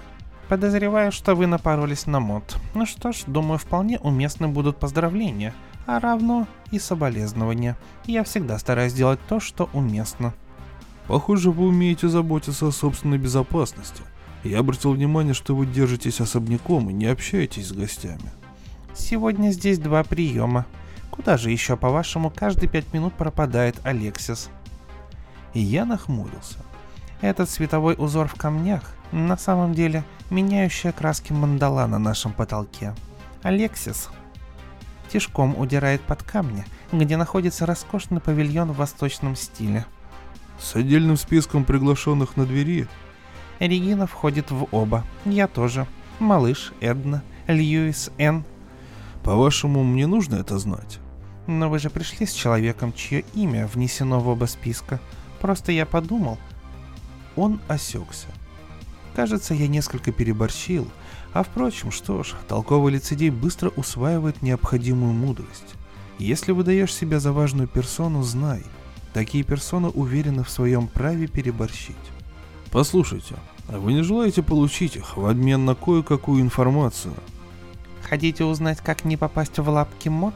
Было бы весьма глупо с моей стороны рассказывать вам об этом, даже имея такую возможность. К тому же, вы всегда можете рассчитывать на свое фамильное состояние. Он ткнул в грудь большим пальцем. Поверьте, молодой человек, у Арти Ястреба такового не было. У меня не было ничего подобного. Разглядим-ка получше, что у вас там. Я снова открыл портфель. Пару секунд Арти просто смотрел. Потом взял несколько штук, повертел в руках, положил обратно и снова сунул руки в карманы. Даю за них 60 тысяч, апробированными кредитками. А как все-таки насчет информации? Вы не услышите от меня ни слова. С какой стати мне вас просвещать? Да, в этом мире мало крайне преуспевающих воров, а в других пяти еще меньше. Жажда воровства – это влечение к абсурду и безвкусица. Необходимо поэтическое и сценическое дарование, а также некое отрицательное обаяние. И все-таки это жажда того же рода, что и жажда порядка, власти, любви. «Ну что ж», — ответил я. Откуда-то сверху донеслось слабое жужжание. Арти с нежностью взглянул на меня, сунул руку под полу пиджака и вынул пригоршню кредиток, окаймленных ярко-красной полосой таблеток достоинством по 10 тысяч. Он извлек из пригоршни одну, две, три, четыре. Вам удастся спрятать такую сумму в надежном месте? Как по-вашему, почему мод занялась именно мной? Пять, шесть. Прекрасно. Как насчет портфеля в придачу? Попросите у Алекса бумажный пакет. Если хотите, я вышлю их. Давайте сейчас же. Жужжание приближалось. Я протянул ему раскрытый портфель. Арти засунул туда обе руки и начал ловко набивать карманы костюма. Серая ткань уродливо обвисла и оттопырилась. Он огляделся. «Благодарю. Спасибо». Потом он повернулся и торопливо зашагал вниз, с полными карманами всевозможных вещей, принадлежащих уже и не мне, и не ему. Я поднял голову и посмотрел в ту сторону, откуда раздавался шум, но сквозь листву ничего не увидел. Тогда я наклонился к портфелю. Отомкнув внутреннее отделение, где хранились вещи, принадлежащие мне, я принялся торопливо в нем рыться. Алексис протягивал джентльмену с воспаленными веками очередную порцию виски. Тот в это время спрашивал, «Кто-нибудь видел миссис Сайлем? Что это там наверху жужжит?» А по камням, пошатываясь и пронзительно крича, шла полная женщина, закутанная в вуаль из выцветающей ткани. Алексис выплеснул содовую себе на рукав, а джентльмен задал еще один вопрос. «Боже, кто это?» «Нет, нет, помогите!» И морщинистые руки ее вскинулись множеством колец. «Разве вы не узнаете?» Шепнул кому-то по секрету ястреб. «Это же Хенриетта, княгиня Эфингемская». Невольно услышав это, Алексис поспешил на помощь. Но княгиня шагнула в просвет между двумя кактусами и скрылась в высокой траве. Все гости бросились за ней. Они уже разыскивали ее в подлеске, когда лысеющий господин в черном смокинге с бабочкой и индийским кушаком откашлялся и взволнованным голосом произнес. «Простите, мистер Спинал?» Алексис резко обернулся. «Мистер Спинал, моя мать...» «А вы кто такой?» Алексис был явно раздосадован этой заминкой. Господин вытянулся по стойке смирно и гордо объявил. «Храбрейший Климент Эфингемский». При этом его штанины затрепетали так, точно он вознамерился щелкнуть каблуками. Однако сохранить внятность речи ему не удалось. Спесь его лица точно ветром сдул. Он залепетал. «О, я... Моя мать, мистер Спиннелл. Мы были внизу, там, где другие гости. И вдруг она непонятно из-за чего-то огорчилась. Она убежала сюда, ах, я же говорил ей, что этого нельзя делать. Я знал, что вы будете недовольны, но вы должны мне помочь». И тут он взглянул наверх. Все гости смотрели туда же. Закрывая луну, на крышу медленно опускался вертолет, прикрывшись едва различимым зонтиком сдвоенных винтов. «Ах, пожалуйста!» Продолжал господин. «На куда же вы смотрите? Может, она опять спустилась вниз? Я должен ее отыскать». И он торопливо пошел в сторону, куда не направлялся ни один из гостей. Внезапно синкопой жужжанию раздался мерзкий треск, перешедший в грохот, и пластмассовые осколки прозрачной крыши с дребезжанием посыпались сквозь ветви деревьев, со звоном разбиваясь о камни. Я вбежал в лифт и уже расстегнул портфель, когда меж смыкающимися лепестками двери втиснулся ястреб, и фотоэлемент вновь раздвинул створки. Я со всей силы шарахнул кулаком по кнопке, закрывающей двери. Парнишка покачнулся, ударился плечом о стену, с трудом восстановил равновесие и дыхание. «Слушай, в вертолете полицейские». «И наверняка лучший из тех, что сумела подобрать сама Мот Хинкл». Я отодрал от виска вторую прядь белокурых с синеватой проседью волос. Она полетела в портфель следом за пластидермовыми перчатками. Крупные, изборожденные морщинами пальца, синие вены, длинные сердоликовые ногти, которые были руками Хенриетта и покоились теперь в шифоновых складках ее сари. И тут лифт резко остановился. Когда дверь открылась, на мне еще оставалось пол лица храбрейшего Климента. Весь в сером, с предельно мрачной физиономией, в лифт ворвался тот ястреб.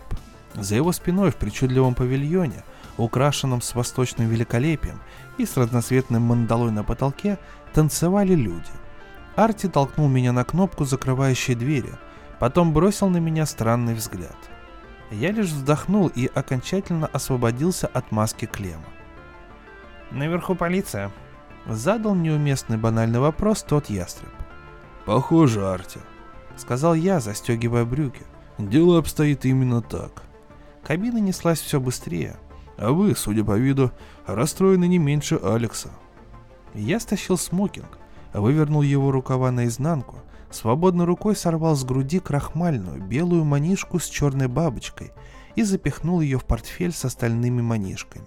Вывернув смокинг до конца, я надел добротный серый пиджак в елочку, принадлежащий Ховарду Калвину Эвингстону. Ховард, как и Хэнк, рыжеволосый, но не такой кудрявый. Когда я стащил с головы лысину Климента и встряхнул волосами, Арти поднял свои неповторимые брови. «Кажется, при вас уже нет тех громоздких вещиц».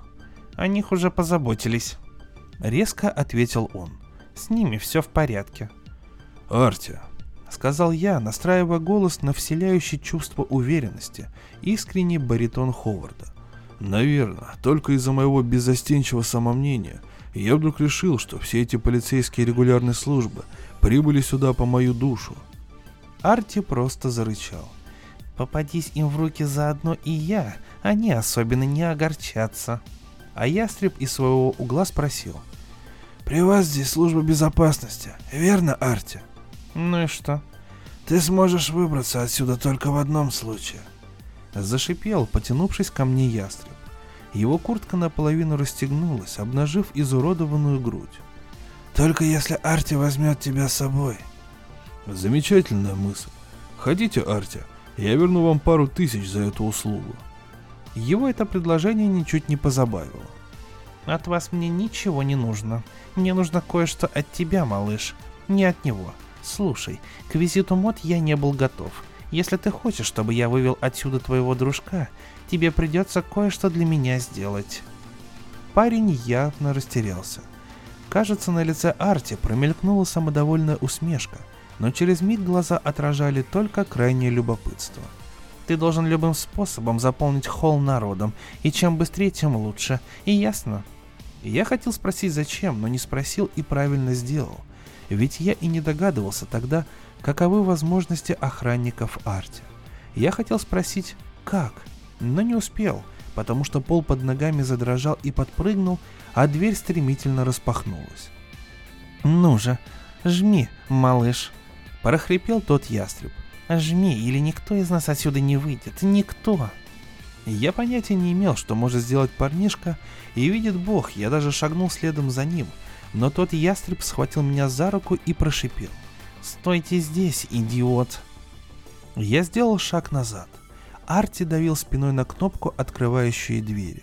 Ястреб, сломя голову, бросился к бассейну и плюхнулся в воду. Добравшись до установленных на 12-футовых треногах жаровин, он принялся карабкаться наверх. «Он же покалечится!» – прошептал Арти. Ага, Сказал я, но не думаю, что цинизм моего междометия дошел до него. Ястреб дурачился под громадным огненным блюдом. Потом что-то внизу отвалилось, что-то громко лязгнуло, а еще что-то забило струей над водой. Вспенивая воду, в бассейн с оглушительным ревом хлынуло пламя. Черная стрела с золотистым наконечником, и ястреб прыгнул. Когда зазвучал сигнал тревоги, я едва не прокусил собственную щеку. По голубому ковру шли в нашу сторону четверо в форме. Какие-то люди пересекали холл в другом направлении. Увидев пламя, одна из женщин пронзительно взвизгнула.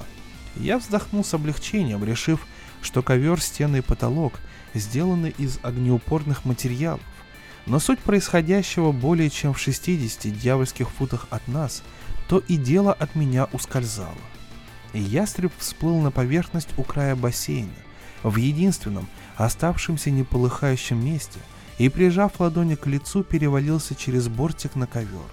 Он долго катался по ковру, потом поднялся на ноги.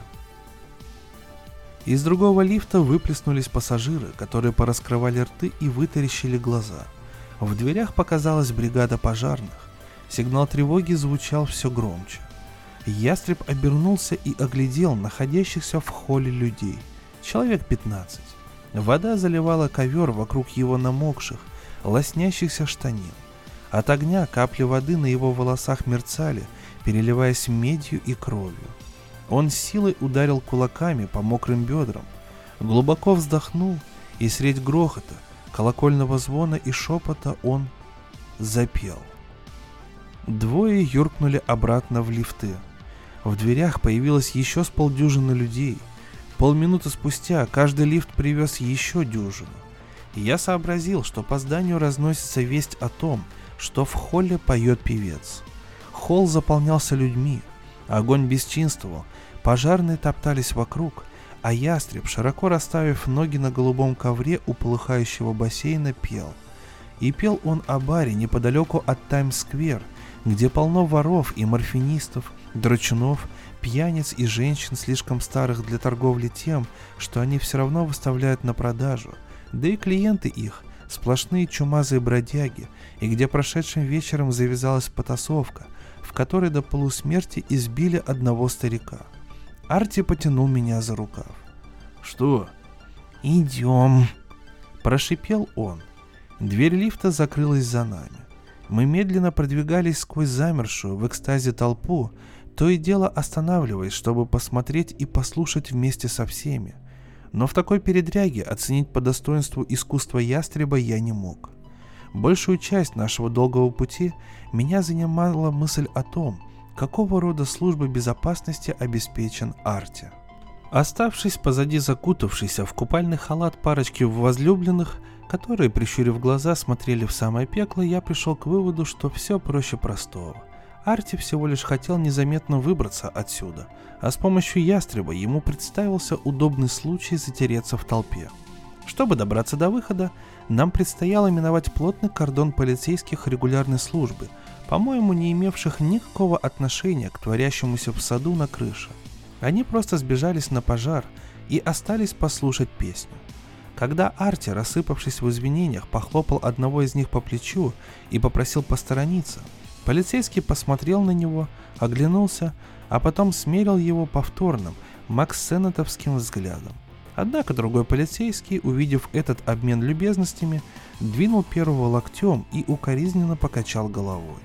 После чего оба отвернулись и благоговейно воззрились на певца. Пока утихала буря в моей груди, я пришел к выводу, что работающая на того ястреба система агентов и контрагентов, строящих козни и шныряющих по горящему холлу, должна быть столь запутанной и хитроумной, что попытка в ней разобраться обрекала на полнейшую паранойю. Арти распахнул последнюю дверь. Сделав последний глоток кондиционированного воздуха, я шагнул в ночь. Мы поспешили вниз по склону холма. «Послушайте, Арти». «Вам туда». Он вытянул руку вдоль улицы, а мне в другую сторону. «Э, а что там?» Я ткнул в мою сторону. Станция по под под подземке 12 башен. Послушайте, я вас оттуда вытащил. Не сомневайтесь, до поры до времени вы в безопасности. Садитесь в поезд и езжайте себе в какое-нибудь интересное место. Прощайте. Пора. И Арти Ястреб, сунув кулаки в карманы, торопливо зашагал прочь. Я же направился в другую сторону, держась поближе к стене, ежеминутно ожидая отравленной стрелы из проезжающей машины или смертоносного луча из придорожных кустов. Я дошел до подземки, и все еще ничего не произошло. Агат сменился малахитом, турмалин, берил, тогда мне стукнуло 26, парфир, сапфир. В том месяце я взял 10 тысяч, что еще не успел промотать, и вложил их в ледник. Вполне законное кафе-мороженое на Тритоне – первое и единственное кафе-мороженое на Тритоне, которое тут же исторгло фонтан прибыли. Каждый вкладчик получил по 800% без дураков.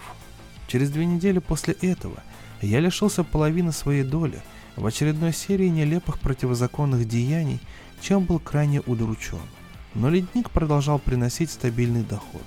Вновь сменилось слово. Киноварь, бирюза, тигровый глаз – Хектор Колхаун Эйзенхауэр наконец-то взялся за ум и все эти три месяца учился тому, как сделаться респектабельным представителем верхушки преступного мира. Все это само по себе достойно большого романа. Крупные финансовые операции, корпоративное право, как нанимать работников, тьфу, пропасть.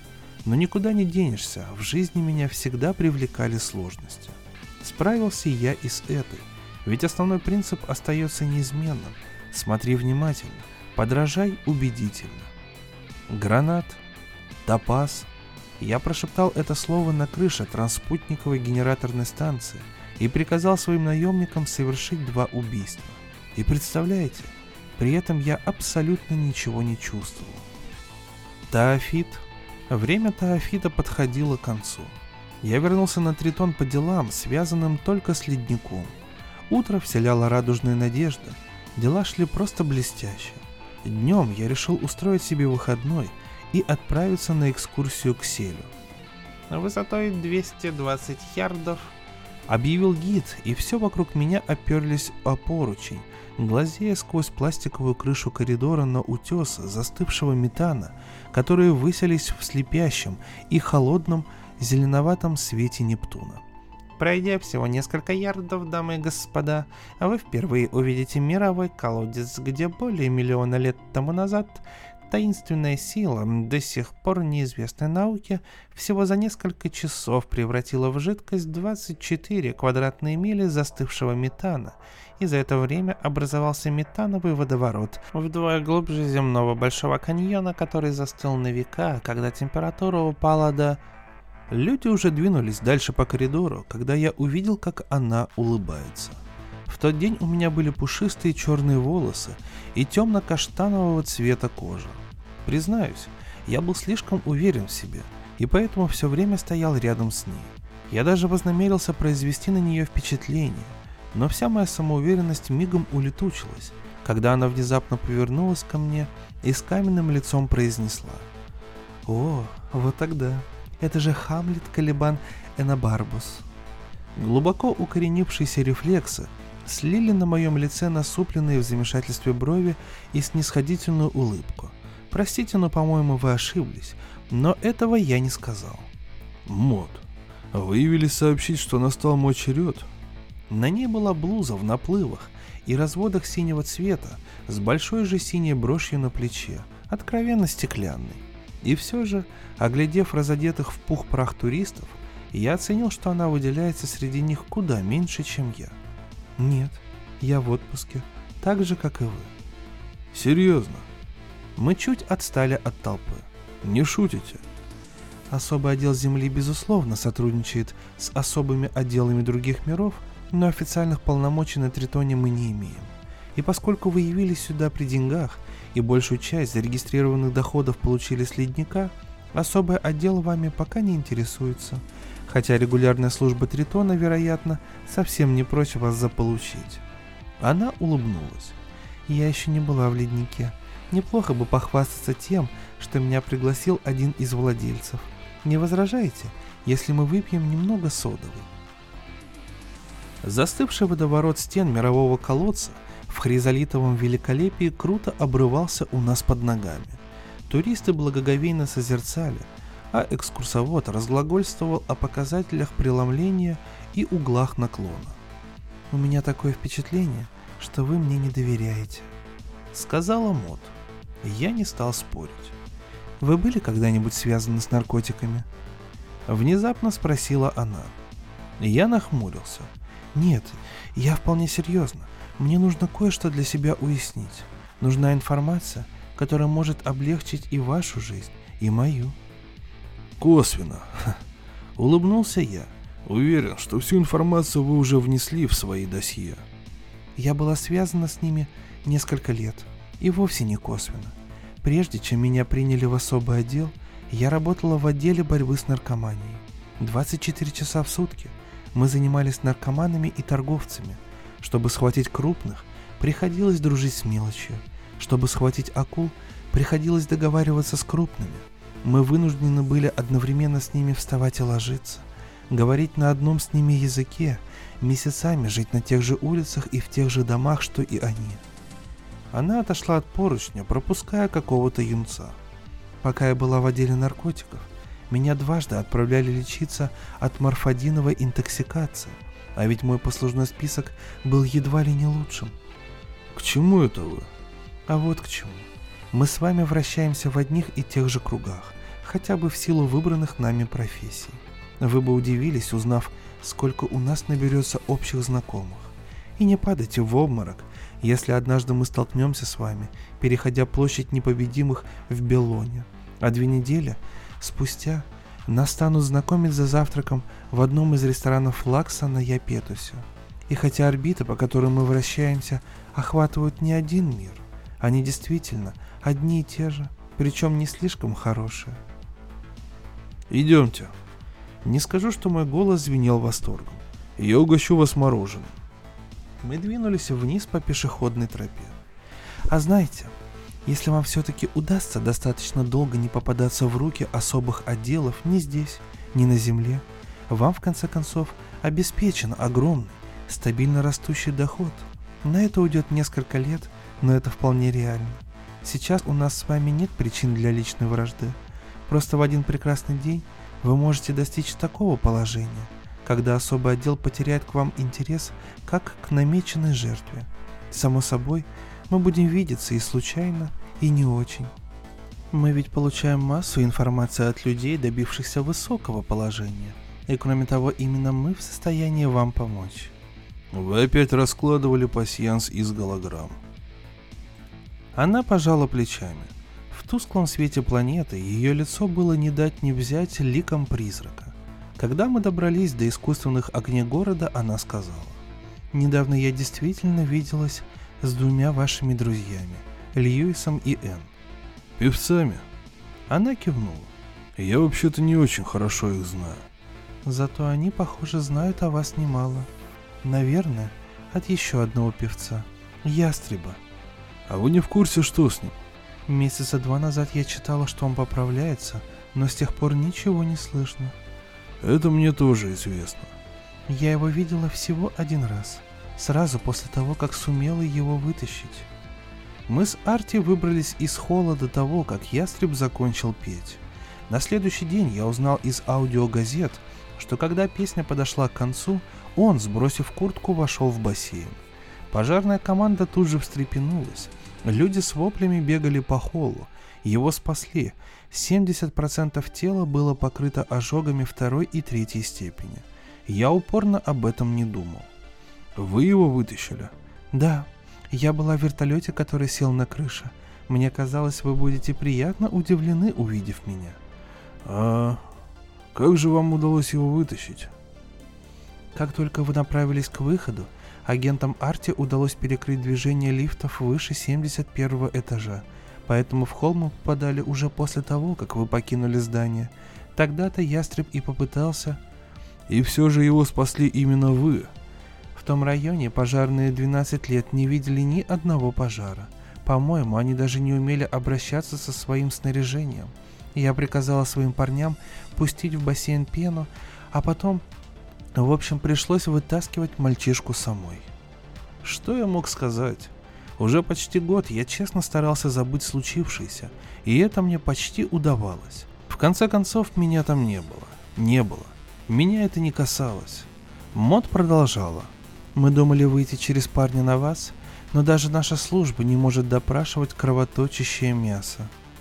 Я предполагал, что особисты используют певцов, но, честно говоря, не верил. Их используют все, так ведь? Впрочем, не нужно об этом. Сегодня меняется слово. А Льюис и Энн случайно не сообщили вам новое? Я виделась с ними вчера, а старое слово действительно еще 8 часов. К тому же они все равно бы мне не сказали. Она взглянула на меня и нахмурилась. Не сказали бы ни за что. Идемте, выпьем содовый. Примем беззаботный вид, поболтаем немного и внимательно друг друга послушаем. Вы попытаетесь выудить у меня компромат на меня же. Я попробую не доставить этого удовольствия и в свою очередь поймать на слове вас. Чем черт не шутит, коллега? А вдруг вы сжалитесь и сболтнете ненароком? Куда прятаться от ваших барбосов? однако. Приподняла брови Мот. Ох, простите. Торопливо поправился я. Конечно же, я хотел спросить не спрятаться, а улизнуть. Продолжайте. Выдержка у нее была не женская. И все-таки, почему вы пошли на контакт со мной в том баре? Я же сказала, что мы просто вращаемся в одном кругу и вполне можем оказаться в одном и том же баре в один и тот же вечер. Коллега. Теперь наступил мой черед приподнять брови. Видимо, это один из профессиональных секретов, которые мне вовсе не обязательно понимать, а? Двусмысленность ее улыбки вполне гармонировала с моим вопросом. Впрочем, на ответе я и не настаивал. День пробежал бестолково. Я вряд ли смог восстановить тот вздор, что мы городили, сидя на усыпанными вишнями взбитыми сливками но оба угробили столько сил, пытаясь выглядеть довольными, что вряд ли хоть один из нас был в состоянии найти способ выудить у другого что-то значительное, если вообще что-то значительное было сказано. Потом она ушла. Я же остался наедине с грустными размышлениями об обугленном Фениксе. А затем метрдотель таинственным шепотом пригласил меня на кухню и поинтересовался насчет партии контрабандного молока – все свое мороженое ледник изготовляет сам, которую я ухитрился заполучить во время последнего путешествия на Землю. Кстати, можно только удивляться, насколько мизерных успехов за последние десятилетия там добились в разведении молочного скота, да и фермеры глупеют на глазах. Обмануть вермонтского бездельника оказалось до обидного просто. Но даже в прохладном полумраке маслобойни, прославивший ледник, я не сумел собраться с мыслями и тонкая лесть метрдотеля, восхищавшегося хладнокровным королем экспроприации, все с большой буквы, не вывела меня из задумчивости. Выйдя, я уселся на широкую ступень перед входом в ледник и отвечал глухим рычанием на каждую назойливую просьбу посетителей посторониться. Примерно на 75-м рычании облаянный не шарахнулся, а остановился и воскликнул. Я так и знал, что стоит как следует постараться, и я вас найду. Да-да, надо уметь искать. Я взглянул на руку, хлопнувшую меня по плечу, потом на черный свитер и лысую голову с лицом, озаренным широкой улыбкой. «Арти, что вы...» Но он все продолжал похлопывать меня по плечу, да посмеиваться с дремучим благодушием. Вы не поверите, каких трудов стоило раздобыть вашу фотографию, старина. Пришлось дать взятку кое-кому в особом отделе Тритона. Ох уж мне эти ваши молниеносные переодевания. Гениально. Трюк просто гениальный. Тот ястреб сел рядом и положил руку мне на колено. У вас чудесное заведение, мне оно нравится. Жутко нравится. Мелкие косточки в окутанном набухшими венами тесте. Но пока не настолько, чтобы думать о его покупке. Хотя вы уже делаете успехи. И я вижу, что вы делаете успехи. Когда-нибудь я смогу с гордостью сказать, что именно благодаря мне вы получили свой первый крупный шанс. Он убрал руку и принялся разминать пальцы. Если вы действительно намерены вести дело с размахом, следует как можно реже пытаться ссориться с законом. Главное – стать незаменимым для влиятельных людей. Всего лишь незаменимым. И в руках талантливого проходимца окажутся ключи от всех сокровищ системы. В этом, безусловно, ничего нового для вас нет. Арти, неужели вы хотите, чтобы нас увидели вместе? Арти Ястреб протестующе махнул рукой. Никто нас не срисует. Кругом мои агенты. Без охраны я гулять не люблю. Да ведь и ваша охрана. Он не ошибся. Прекрасная идея, просто превосходная. Мне нравится, как вы взялись за дело. Благодарю. Арти, я сегодня что-то не в форме. Вышел вот подышать свежим воздухом. Арти снова махнул рукой. Не тревожьтесь, я тут засвечиваться не намерен. Вы правы, нас не должны видеть. Просто шел мимо и решил поздороваться, вот и все. Он стал спускаться по лестнице. Арти. Он обернулся. Очень скоро вы придете опять, причем с намерением купить мою долю акций ледника, потому что я стану чересчур крупной фигурой. А я не пожелаю ее продать, потому что буду считать себя достаточной фигурой, чтобы вести с вами игру. И на какое-то время мы станем врагами, а вы попытаетесь убить меня, я попытаюсь убить вас, не так ли? На его лице сначала приподнятые в недоумении брови, потом снисходительная улыбка. А вам приглянулась идея голографической информации? Очень славно, просто замечательно. Это единственный способ перехитрить мод. Только смотрите, чтобы ваши данные имели отношение ко всей обстановке в целом. Это лучший способ переиграть заодно и меня. Он ухмыльнулся, Собрался было вновь повернуться, но, видимо, вспомнил что-то еще. Если у вас хватит сил воевать со мной и при этом еще расширять дело, держите свою охрану в хорошей форме, раньше или позже настанет момент, когда нам обоим станет выгодно снова поработать вместе. Если вы только продержитесь, мы снова станем друзьями. Когда-нибудь. Только будьте начеку. Дождитесь. Спасибо, что вы мне это сказали. Арти взглянул на часы. Ну что ж, прощайте. Я решил, что он наконец уходит, но он опять поднял голову. Вы уже знаете новое слово? Ах да, оно названо сегодня вечером. Какое? Арти дождался, пока удалятся спускающиеся по ступеням люди. Он торопливо огляделся, потом, поднеся к рту сложенные рупором ладони, наклонился ко мне, отрывисто бросил «Перит» и многозначительно подмигнул. Я только что узнал его от девицы, которой сообщила сама Коллет, одна из трех певцов Тритона. Сообщил он, повернулся, в припрыжку сбежал по ступеням и смешался с толпой. А я остался. Я сидел, вспоминая, день за днем, прошедший год. Сидел долго, а потом встал, потому что сидеть уже не мог но и размеренный ритм прогулки откликнулся в угнетенном мозгу привкусом сумасшедшей, назойливой бессмыслицы. И на исходе второго часа в голове моей вызрела неповторимая, стройная маниакальная теория. Тот ястреб уже плетет вокруг меня сети некоего заговора. Он вовлечет нас всех в западню, и когда я крикну «Перит», это окажется вовсе не словом, и никто не поспешит на помощь. Зато сразу появится человек в черных перчатках, вооруженный револьвером, гранатами и ядовитым газом. На углу был кафетерий. В свете, льющемся из окна, у края тротуара копошилась вокруг разбитой колымаги кучка потасканных бродяг. В стиле тритона, на запястьях цепочки, на щеках татуировки в виде шершня у тех, кого по карману, башмаки на высоких каблуках, кому они по карману. Верхом на разнесенной в дребезги фаре сидела маленькая морфинистка, которую я в тот вечер выставил из ледника. Что-то толкнуло меня к ней. «Эй, Малышка посмотрела на меня из-под напоминающих помятую паклю волос, глаза сплошные зрачки. «Ты уже знаешь новое слово». Почесав нос, расцарапанный уже до крови, она ответила. «Хм, пирит». И хихикнула. «Хм, совсем свежее. Час как прикатили». «Кто?» «М, парень. А ему его парень. Он только вернулся из Нью-Йорка. А там, понимаешь, певец по имени Ястреб.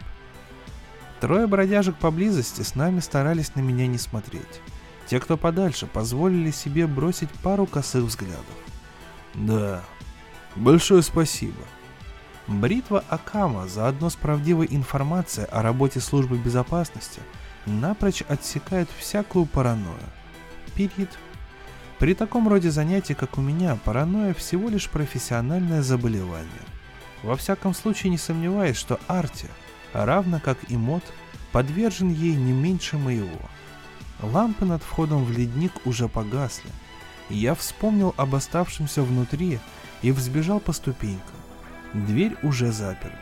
Я постучал в стекло, но, естественно, никто не отозвался. И хуже того, в оранжевом свете лампочки я видел. Вот оно, совсем близко, на гардеробной стойке. Скорее всего, его оставил управляющий, подумав, что я вернусь до закрытия. А завтра в полдень Хоки Н заберет зарезервированный билет в каюту люкс космолайнера «Платиновый лебедь». Время отправления час 30, пункт назначения Белона. И сейчас за стеклянной дверью ледника он ждал, снабженный всем необходимым. От очередного парика до маски, сужающей едва ли не вдвое, непроницаемо черные глаза мистера Эна. Сказать по правде, я уже готов был взломать дверь но вовремя остыл, сообразив, что гораздо разумнее и проще отправиться в гостиницу и попросить портье поднять меня к девяти, а утром спокойно войти в кафе вместе с уборщиком. Я повернулся, пошел вниз по лестнице, и тут я понял. И стало так грустно, что по щеке поползла слеза. Да-да, слеза. И я улыбнулся. Пусть себе лежит на стойке до утра. Ведь там нет ничего, что мне бы не принадлежало.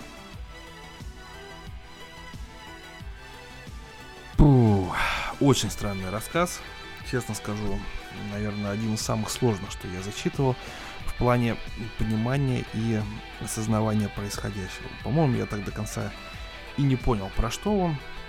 Но какие-то приключения были. Вполне возможно, что я глуп, а вы, мои дорогие слушатели, будете умнее. Но в любом случае, я благодарю Самуэля Деления за его блестящий рассказ «Время точно нитка самоцветов». Хм. Интересно, конечно же, как время быстро проходит и как легко обозначать его. То есть кто-то это называет месяцами, вот в мире Самуэля Деления это берется как камни различные самоцвета, и вся жизнь человека делится на отрезки от одного камня до другого. С вами был Валентин Мурко, сообщество в Телеграме Drum Books. Огромное спасибо, что прослушали этот подкаст и обязательно услышимся уже в пятницу. До новых встреч, дорогие слушатели.